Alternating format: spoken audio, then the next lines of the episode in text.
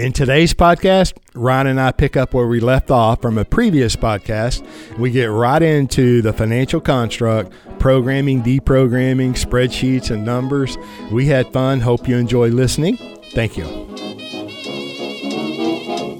All right. Welcome to the Banking with Life podcast. My name is James Neathery. I'm here with my favorite co host, Ryan Griggs. The only co-host. The only. you want to redo that one? Good to see you. Good to Okay, talk to you. No, we'll keep going. Why are you stopping? No, it's, Well, because I didn't want to, you know, you know, throw you a curveball like that. I'm. I was prepared. Oh well, I was prepared. Okay, really, thanks. We're uh, glad you're here. We're excited that you're here, and we're excited to be here. And and uh, Yeah. And today's subject is programming and deprogramming. Come all of a sudden, I feel like fancy title later. you're going to talk about the CIA or something. They could have a part in it. That could be. that could be happening. The deep state. Yeah. Something's got to account for this nonsense out there. yeah. Well, what do you mean by programming and deprogramming? Well, everybody has almost everybody, 98% of people out there, maybe more, have one sort of understanding about how someone's financial life should look over, you know, throughout the years, over the decades. Mm-hmm. And it's it, they all come in one form or another and you can tinker around the edges in, you know, this or that product, this or that retirement plan, whatever. But generally speaking, the idea is to go to school, work hard, get good grades, graduate, get a job, go work for some corporation. And this is kind of dying now, right? You might work for more than one corporation, Right. uh, but you're going to work for a corporation or corporations, and nothing against them. You're going to work for somebody. You're going to be an employee, is the idea. You're going to be a you know, have a job, work for somebody else, single income, dependent upon their value production. But we won't get too much into that. Wow, have you thought about this much? A little bit, and and then you're at some point you're going to buy a house, and of course, in order to buy a house or a home or a condo or whatever, you're going to get a mortgage. That mortgage is going to come from a bank. Uh, eventually, you'll pay it off, unless you get foreclosed on in the middle of a financial crisis or something. And finally, one day you'll retire, and hopefully, you're lucky enough not to retire around one of those major financial crises that wipes out half of your retirement portfolio. Uh, you'll live off that, maybe off your kids, and uh, die poor. So that's kind of the various versions, a little embellished, but that's kind of the Can't we just You know- like believe everything's going to be okay and good?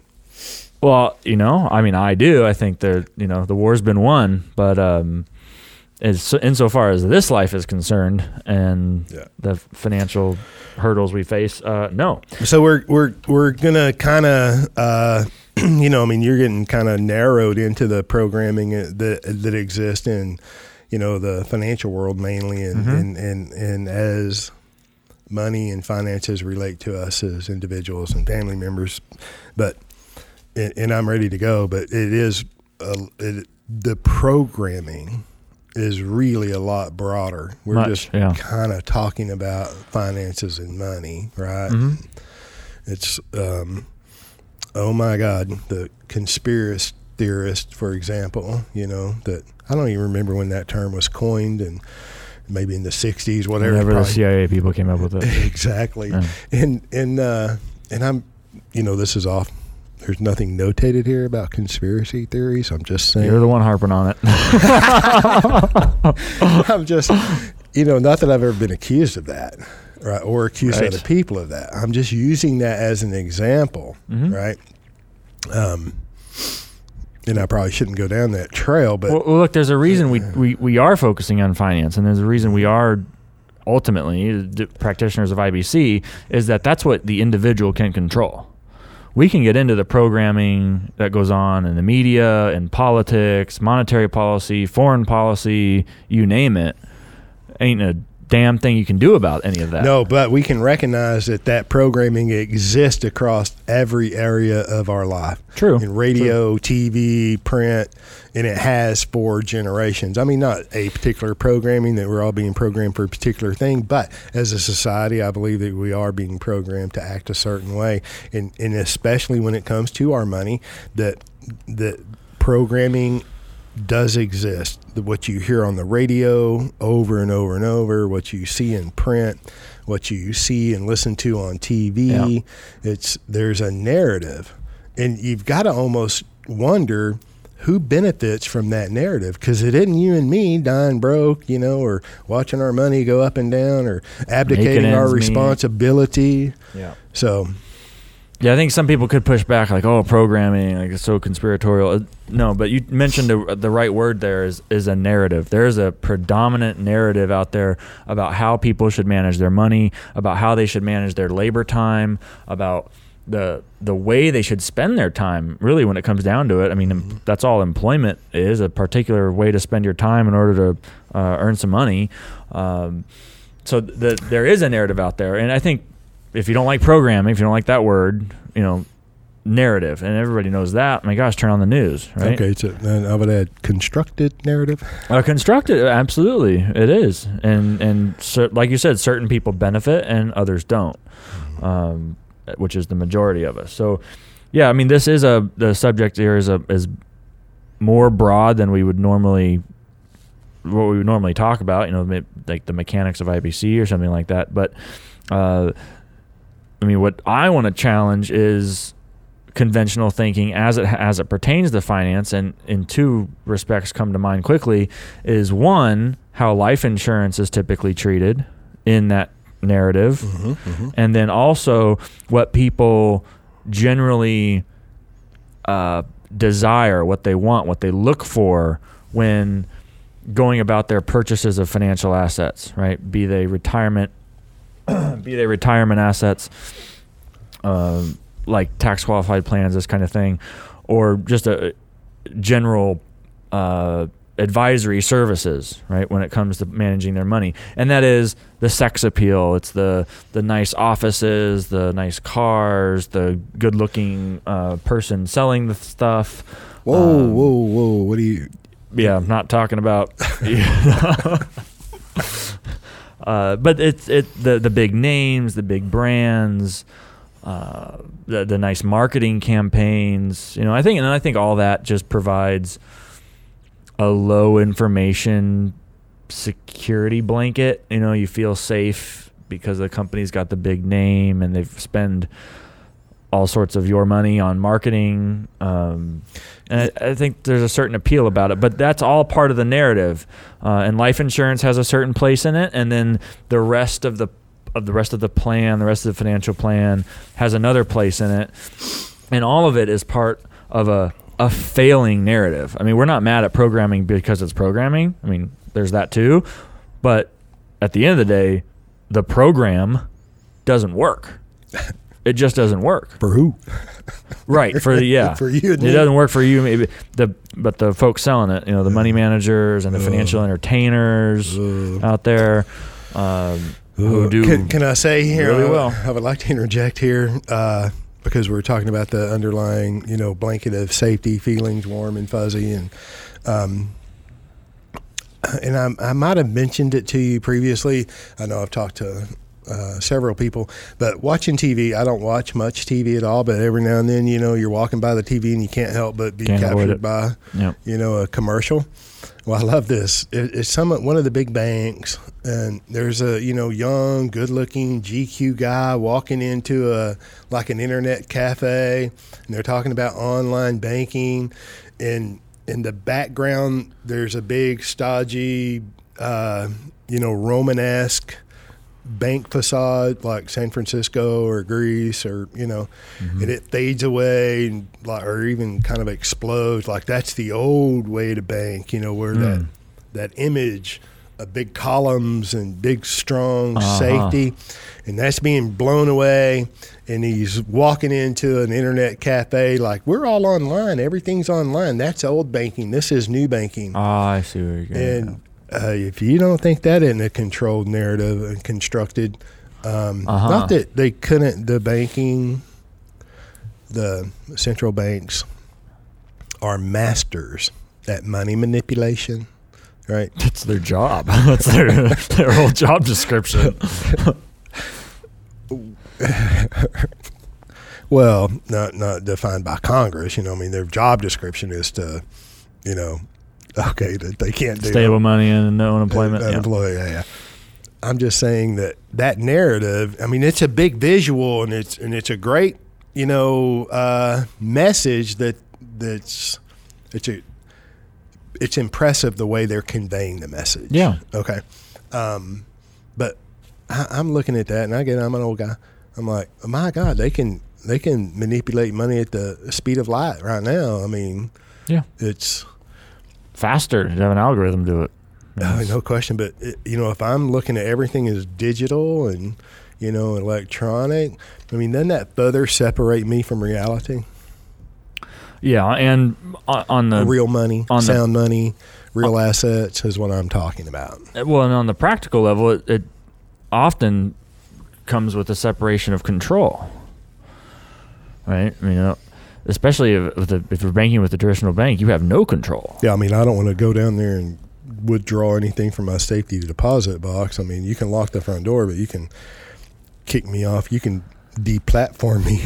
you know, I mean, hmm Well, I have this uh, conversation with with people who I don't know. Maybe they do something that's controversial or whatever. You know, they're in a line of business that's unpopular or whatever. Uh, like a family in the cannabis business, for example, back in California, and uh, you know, businesses that are legitimate businesses. You know, providing service, goods and services to the market, fully voluntary, not hurting anybody, right? Not forcing anybody to do anything, not killing anybody. Um, can often become, for unrelated reasons, political opponents. And it always seems to me that those people should be beating the doors down to get into infinite banking. Mhm. Like, why? uh, Doesn't it also hap- just so happens that they're usually a lot of cash flow, and it's like, oh my gosh, what you could do with infinite with well-designed dividend-paying whole life would be insane. But you know that uh, it doesn't just apply to them over there, right? It, that that's a that's something that applies to everybody, right? Anybody could become, uh, you know, what's it called? There's a, uh, you know, like the the the outcast or the oh yeah, the guy being shunned, the one Yeah. being shunned, yeah. ostracized, And I think part of it is that oh that would never happen to me. Oh that an won't example, right. But they go, waterboarded. oh that won't ever happen to me or and and it kind of goes in line with what you're saying about technology you know it's all sold on convenience and you know this is you know part of the part of the new era of of financial management and it's you know at the like I said earlier at the end of the day it doesn't work and people are going to figure that out here pretty quick I mean The financial construct uh-huh doesn't work. Is that what you're saying? Right, right. And it's been a while, you know, it's been over 10 years since we've had a major correction in the stock market and in conventional financial assets. And so I think people have uh, forgotten or um, maybe they never even experienced because they were too young at the time to be working uh, what that what that does to people's financial situations. But that's ultimately what we're talking about. The the problems with that result from fractional reserve banking are why th- that fractional reserve banking is why this narrative of go to school, work hard, get a job, buy a house, get a mortgage, retire won't work. Can't work in That's- the long run. Part of it. Yeah. Fractional reserve banking. Yep.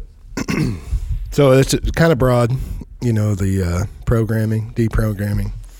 But if programming exists, and we agree that it does in various forms to um, varying extents, deprogramming, I mean, if programming exists, deprogramming may be um, desirable. Absolutely. All right. Now, I got to, I mean, one thing that the infinite banking concept has done for me, and I'm not going to, you know, share my whole story, or anything like that, but um, after what? after it doesn't take very long to practicing the infinite banking concept legitimately, right? Um, on purpose hmm to to be um, separate from or separated from you know this construct Mm-hmm. this financial construct. Yeah, it no longer applies to you. oh my God, it's liberating. It's freeing. Mhm. You know, and then it's like, well, if this is working and you know, you're still operating in the constructed um, narrative and you're being told that this is right or this is wrong and you're doing the exact opposite of everything that you've been trained to do, told to do as a professional, as a consumer, and you're going upstream, you know, you're going against the grain and, you know, looking over your shoulder, like waiting for the hammer, you know, what's wrong.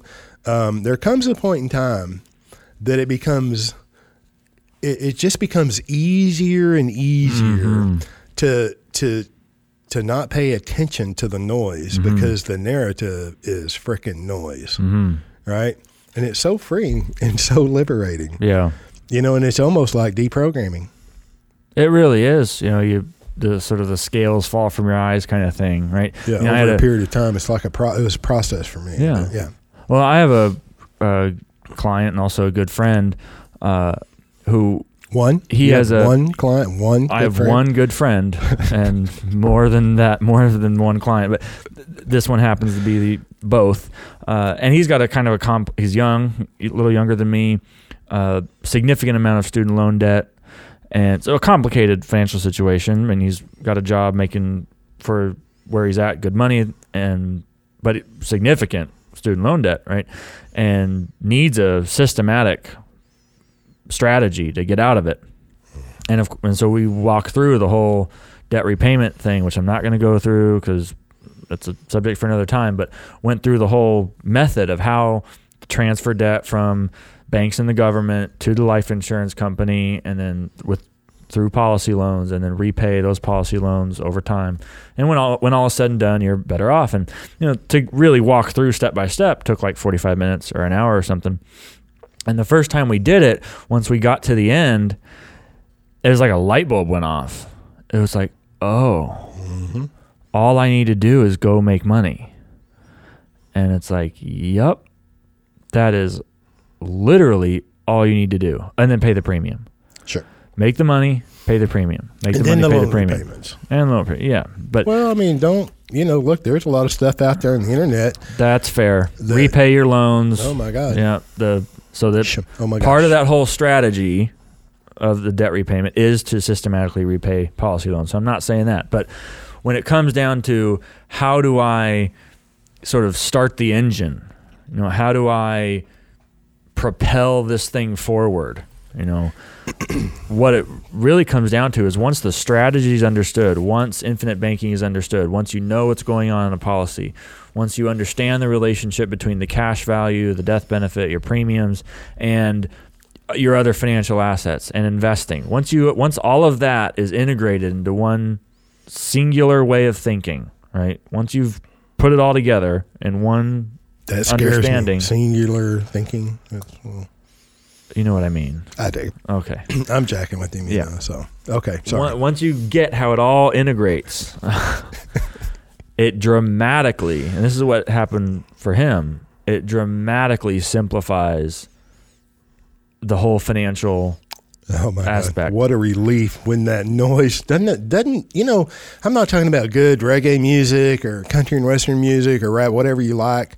Noise. I'm talking about noise. I mean, doesn't it just not I mean, doesn't it make you uncomfortable uh, uh, if you're listening to noise for a long enough period of time? Absolutely. And so when you can just step away like that young man from the noise, it's like that's sincere, legitimate relief. Yeah, it's like, oh, this will, this is what's going to happen. All I need to do is go. out. The policy is going to do what it's going to do. The values are going to do what they're going to do. All I need to go do is go to work, provide a valuable good and service, or go to my business, provide a valuable good and service, and just give it time. do what you were going to do anyway, Yeah. right? And can, but now control the cash flows where they're going to and coming from, Mm-hmm. and and and then master the discipline. Right. Right? It's like it's not magic. and to get- really pin it down what the conventional narrative is all about is making sure that you don't have control over your own capital the whole idea is to get your money into the bank that you don't own in an account that you don't own in an amount that you have no guarantee for, so that the underlying system, the commercial fractional reserve banking cartelized system, can go out and lend money hand over fist that previously didn't exist in order to charge interest to other people and enrich the banking sector. That's the whole goal. And it all starts with separation of you from your from control over capital. Yes. That's where it starts, and that's the narrative. That's the constructed narrative or the message of the narrative Mhm. is you're not able, you're not capable, you don't know enough, you don't know as much as they do. Right? Yep. So you need to abdicate your responsibility, i.e., control. Yeah. You need to give up control of your capital. And I mean, I get it. You know, people don't. We're brought up, and it, it's natural. You reach a certain age, okay, time to get a checking account. Uh, a little bit longer, okay, time to get a car. Well, how are you going to pay for the car? Conventional lending. A little bit further, first job, getting out of the first apartment, going to buy a house. How do you get it? Mortgage. Well, It's roll your sleeve so- up. Let me see your number. Yeah. I mean, your your credit score. You know, I mean, we've joked many times in the past about, oh, here, let me see my number. It should be tattooed on my arm. Right. Number you didn't ask for. You know, I was assigned. that you didn't sign up for, that Oh other people are judging you by anyway, Yeah. got a file on you with their whole financial life. That's how they're going to determine whether or not to give you money that you need to do what you were going to do. It didn't exist Right. until you. And so it all begins with, and so infinite, you know, what's infinite banking's place in all of that? It is to attack the source, which is control of capital. It's how the individual can optimally form, accumulate, use, deploy their own capital. And if you do that, you can trace the effects through how it's going to affect your financing or whatever, how it's going to affect your debt repayments, how it's going to affect your relationship with investment and entrepreneurial opportunity. You can trace out the effects of what's going to happen as you make this transition into reclaiming control of capital. How, how can I trace that out? I mean, we just Well, you got to talk through it. How much time you got? uh, today or? Because it takes a while. Because part of the deprogramming is unwinding all of that built up, calcified, uh, previous understanding, that whole system of thought that you built up, that was that you were conditioned under, that you were programmed to understand, that you didn't know, and, and the people telling you probably didn't know either because they only heard it from somebody else. They're just repeating what they heard, and they did it. And in order for them to feel good about it, they're going to tell you so you can do the same thing, and everybody can feel good in conformity. That's really what's going on. And there's no malice No in it. Well, And- yeah. I mean, for most people, there's not, right? I mean, most people are good. Even the bankers. You know, I get beat up all the time back home in West Texas because I know local bankers, and they're they don't have they don't know Well, what's going not, on. Yeah, we're not talking about the local banker. We're talking Right. about big banks, cartelized, Sure, reserve, But that little system. cohort of people is centered in South Manhattan, in the financial district, or DC, wherever they are. Uh, you know, they're not at your corner bank. They're not your neighbor. They're not the people at your chamber of commerce or whatever. Right. Uh, so they don't know. Point is, they don't know either, and m- more than likely, your parents didn't know, and their parents didn't know. So no one's intending to uh, confuse no one. Some are. Most people are not intending to confuse you or uh, mystify you or put the you know put the cover the cover the or throw the veil over. Right? They're you know if, if they knew about this, they'd be paying as much premium as they could too. But the way to get you know it begins with understanding that the problem is control over capital and if you're willing to challenge previously received beliefs then you can eventually get to a point where you would see how controlling capital can affect every aspect of your financial experience and which it will i mean it, it just will Very good. Look, we're kind of kind of broad about programming, deprogramming. You know, there are a couple of ideas that I wanted to mention. You know, during Mhm. this conversation, and one one thing is, is, I mean, I've I've heard it my whole career. I've heard it my whole life. Is this idea of saving ten percent? I mean, Oh, that, yeah. that's Yeah, yeah. programming. I mean, you know, where where did that come from? You know, and I ask everyone, I often ask, you know, where did that? Wonder where that came from. Wonder where that came from. The best that um, I can determine, it it may be biblical. You know, the ten percent tithe. Mm-hmm. Right. Well, and I, I mean, I'm not a Bible scholar. I am a believer, right? But um, there was much more going on than just a 10% tithe, Mm. right? And and so, but I don't know where it came from. I'm just saying it may have come from Sure. there and developed.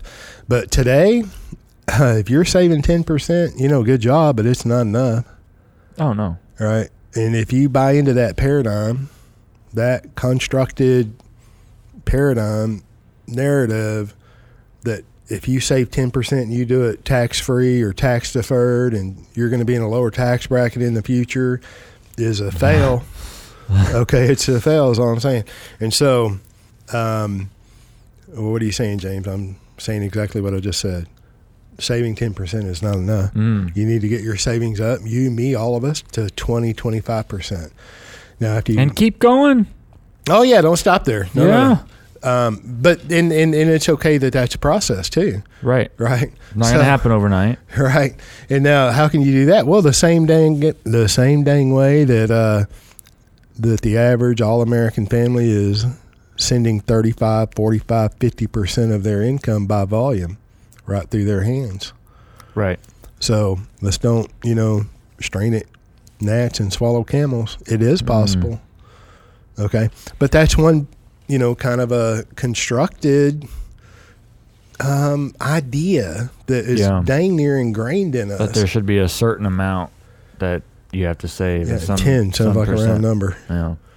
Uh, all right. It was, so I mean that's just one, and um, the other is, and I know you've done a lot of work on this, and if you don't know or you're unaware of the work that he has done or is doing, you know, I'd encourage you to um, look it up, track him down. You know, Medium.com. Their, you know, his web address and on capital, the idea of uh, capital and opportunity. And I want to, I want to say this that you know, and Nelson, he spoke of many times in, in various ways, and we've discussed this, that capital attracts opportunity. hmm All right. Okay. Well, yeah, that sounds pretty cool. Well, the the predominant uh, economic schools of thought have it wrong. Okay, so yeah, it sounds good and it sounds reasonable, but um, that's bass backwards than what Wall Street, you know, how they operate Mhm. and how the most schools of economic thought, you know, teach. And here's the example that that um, I talk about quite often.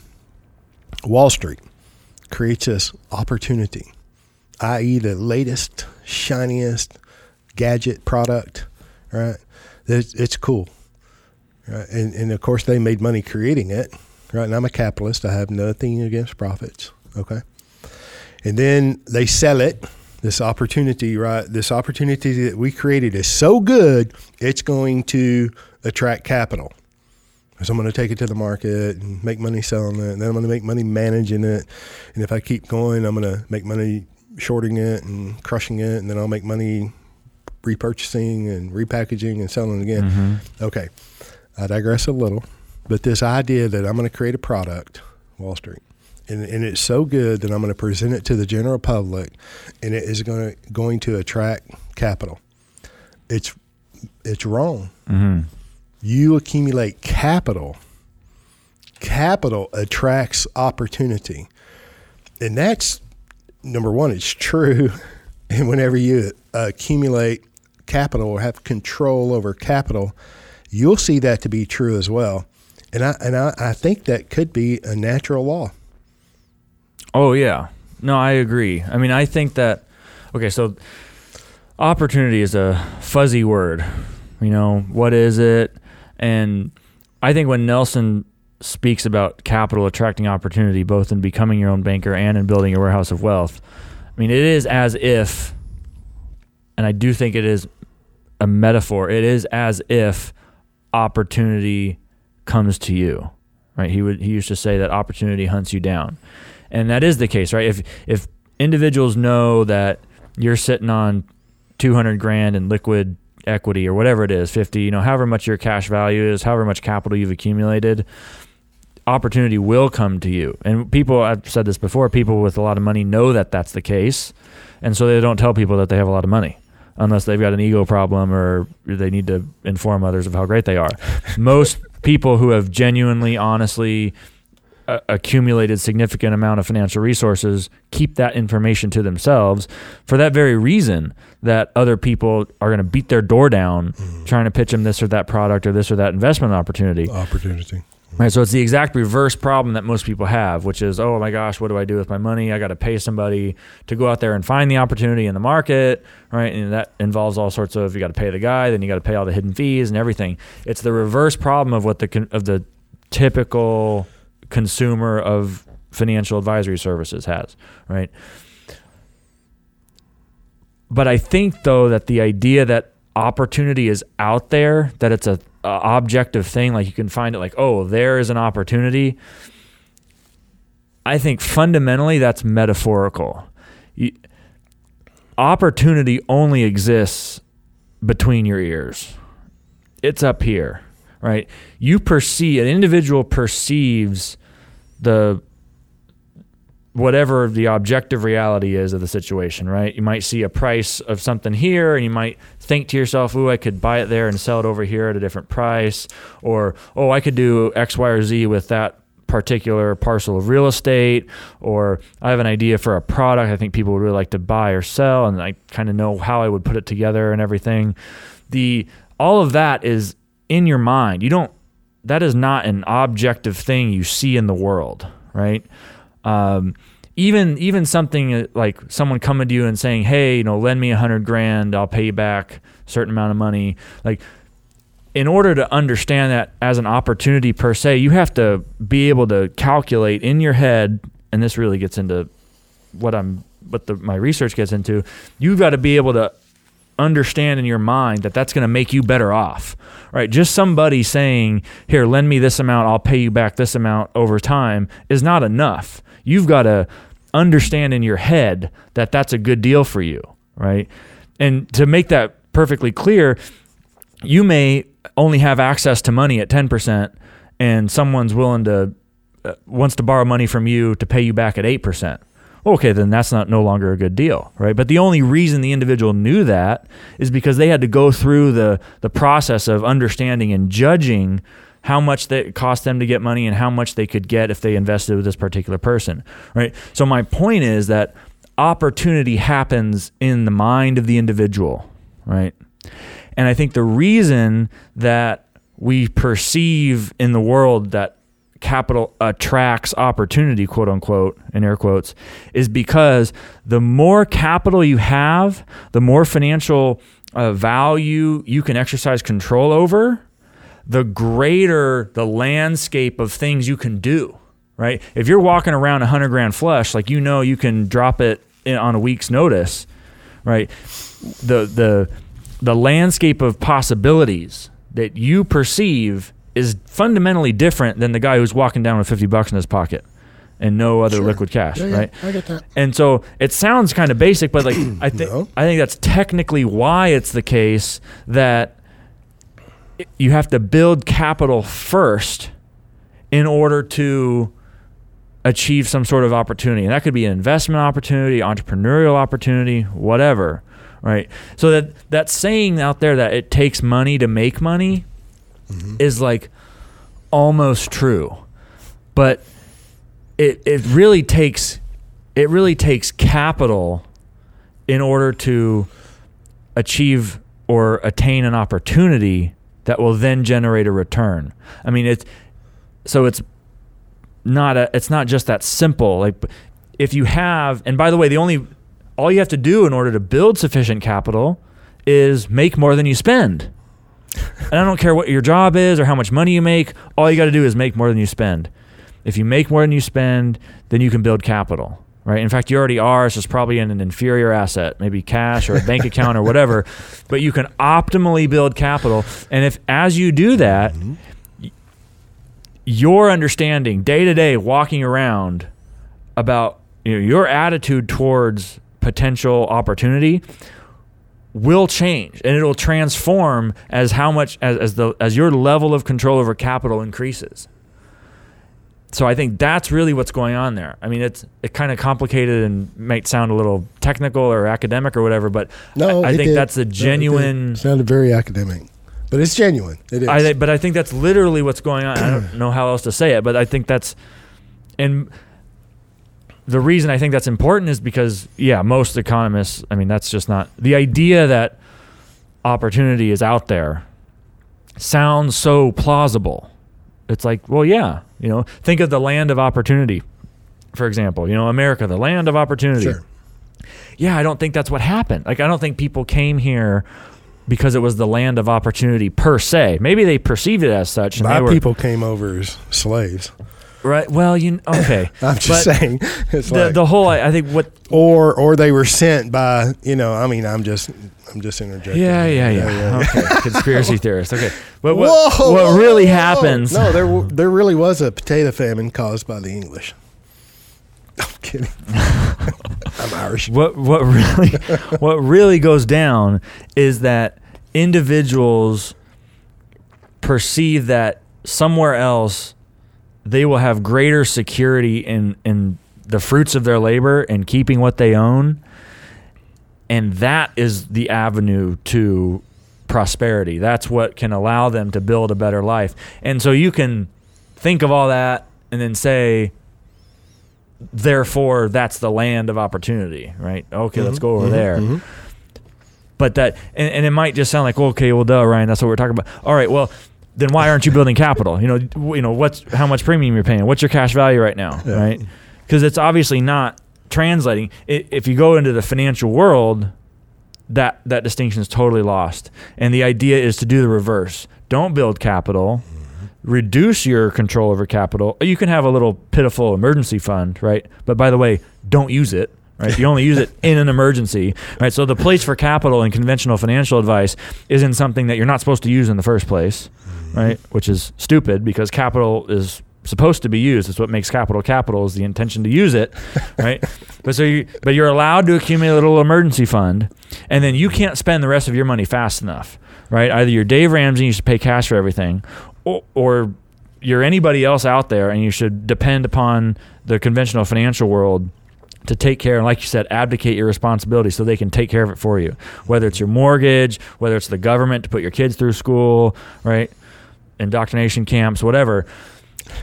So that it's like Conspiracy theories. yeah. It's like well maybe maybe everything i said earlier like seems obvious and it's like okay maybe it does but hmm. then why over here in the financial world is accumulating capital in the optimal fashion not the the dominant priority right it really should be Because somebody's making money yeah with the constructed narrative.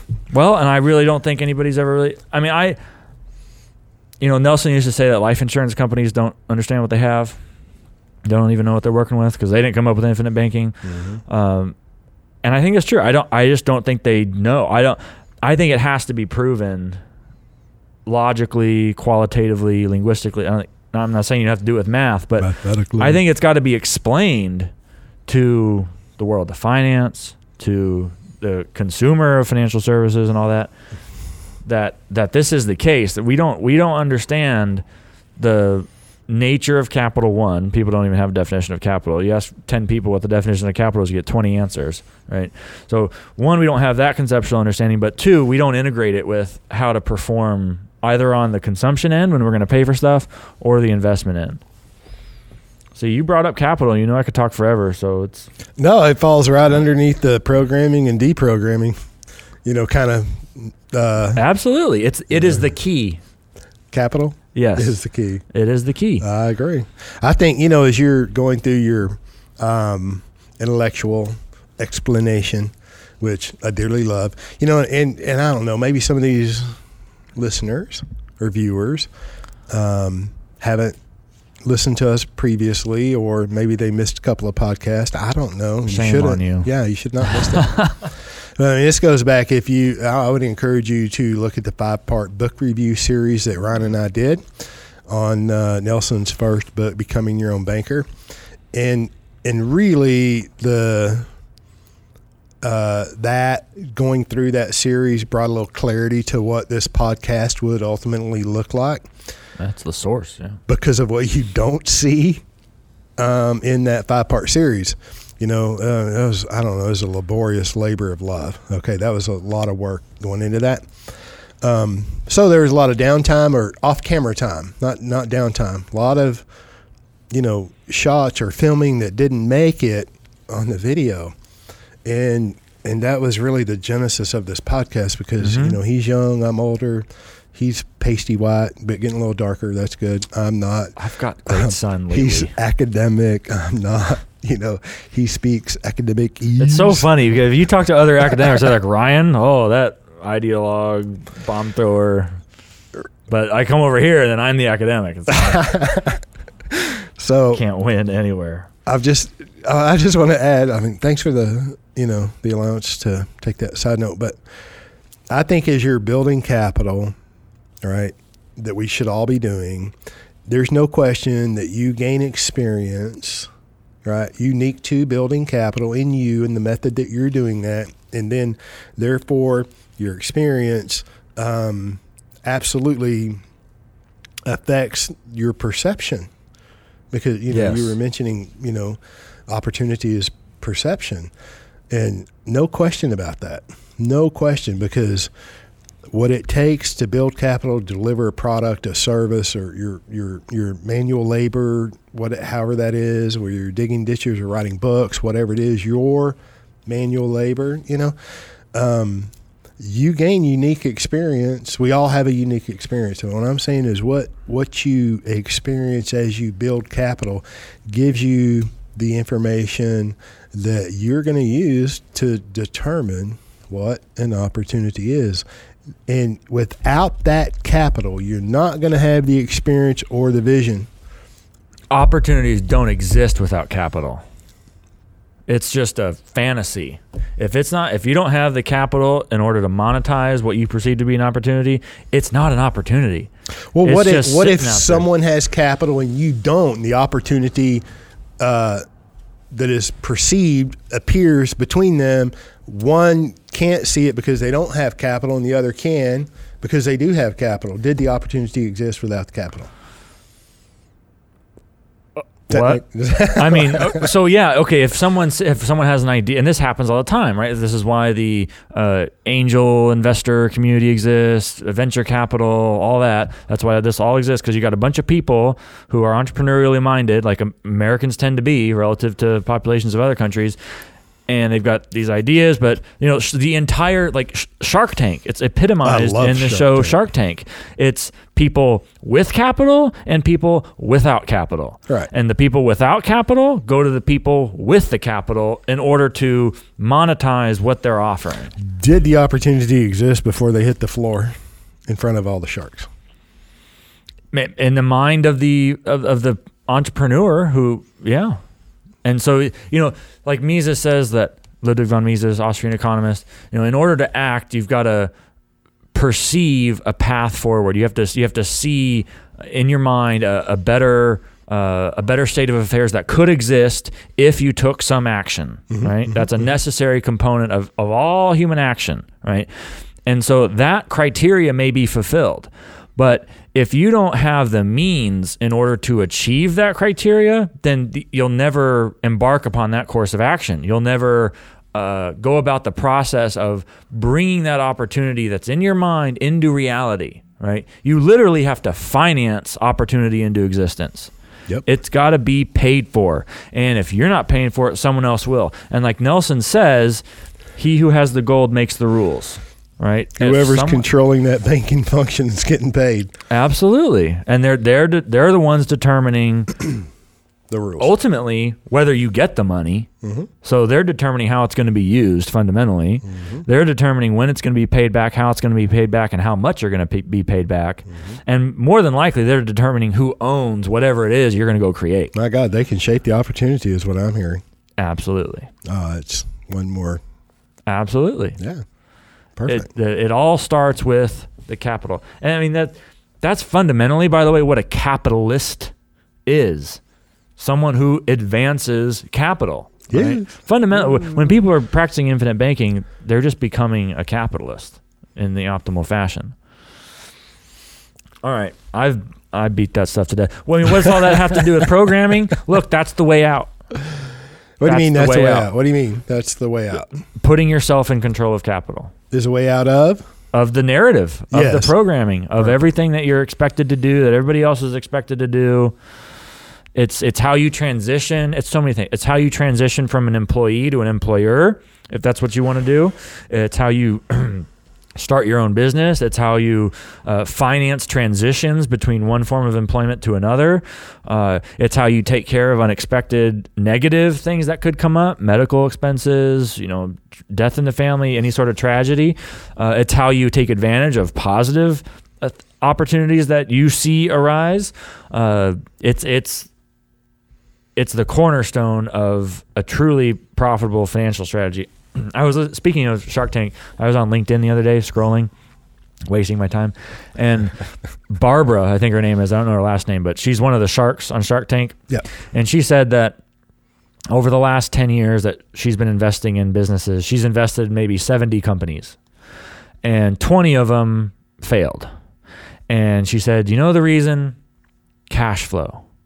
They mm-hmm. didn't have enough money from the time they needed it to the time the receivables were coming in. Mm-hmm. And on some level, that's true. Like, yeah, it'd be better if the cash flow was coming in the whole time. But really, what those ind- what those companies lacked was capital. Had they the capital under their own c- control, they could have survived the time where they didn't have the cash flow. And that is, it all comes back to capital. Is my point. It's how it's how companies you could so you could do everything I said earlier. You could finance a transition between one form of employment to another, start your own company, whatever. You can also make it through the bad times when cash flow is less than you might like it to be. Didn't no question. I mean, I'm glad you brought that up because you get in the world of business, as we all know, you know, it's cash flow, cash flow, cash flow, and and when you get into the real estate world, there's almost there's lots of different perspectives that are shared and promoted, and and one has been where cash flow is better than cash or assets. You know, would you rather have the asset Or the cash flow? Um, well, personally, I like to have both, but I want to control the access to capital and the banking function. Absolutely. I mean, and then, of course, and if you take care of that, by the way, you can have both. oh my gosh, yes, exactly, you can create the cash flow. Yes. So, ah, thanks for bringing that up. You know, I, I uh, of course, my daughter, she's going to be 12 this year. But You we, said uh, like a question. Are you sure? Do you have certainty about that? You- uh, when you have more than one child and it's like you know it, you're uh, but we we love shark tank you know and i found out a couple it- yeah, it's a cool show. i found out a couple of years ago that um, young ladies little girls between like 9 and 12 was the fastest growing segment of their audience No kidding. no kidding and i'm like god bless america we're going to be just fine Yeah, that's awesome. so it should all be infinite banking. Okay, what else? What else you want to cover here on the uh, programming and deprogramming? I mean, we've kind of gone a long time, and that got a I'm lot good, broader yeah. than than uh, I kind of Yeah, no, I think it's all. I think it's good. yeah. I'm happy. Okay, perfect. We hope you're happy too. All right, See you next time. goodbye.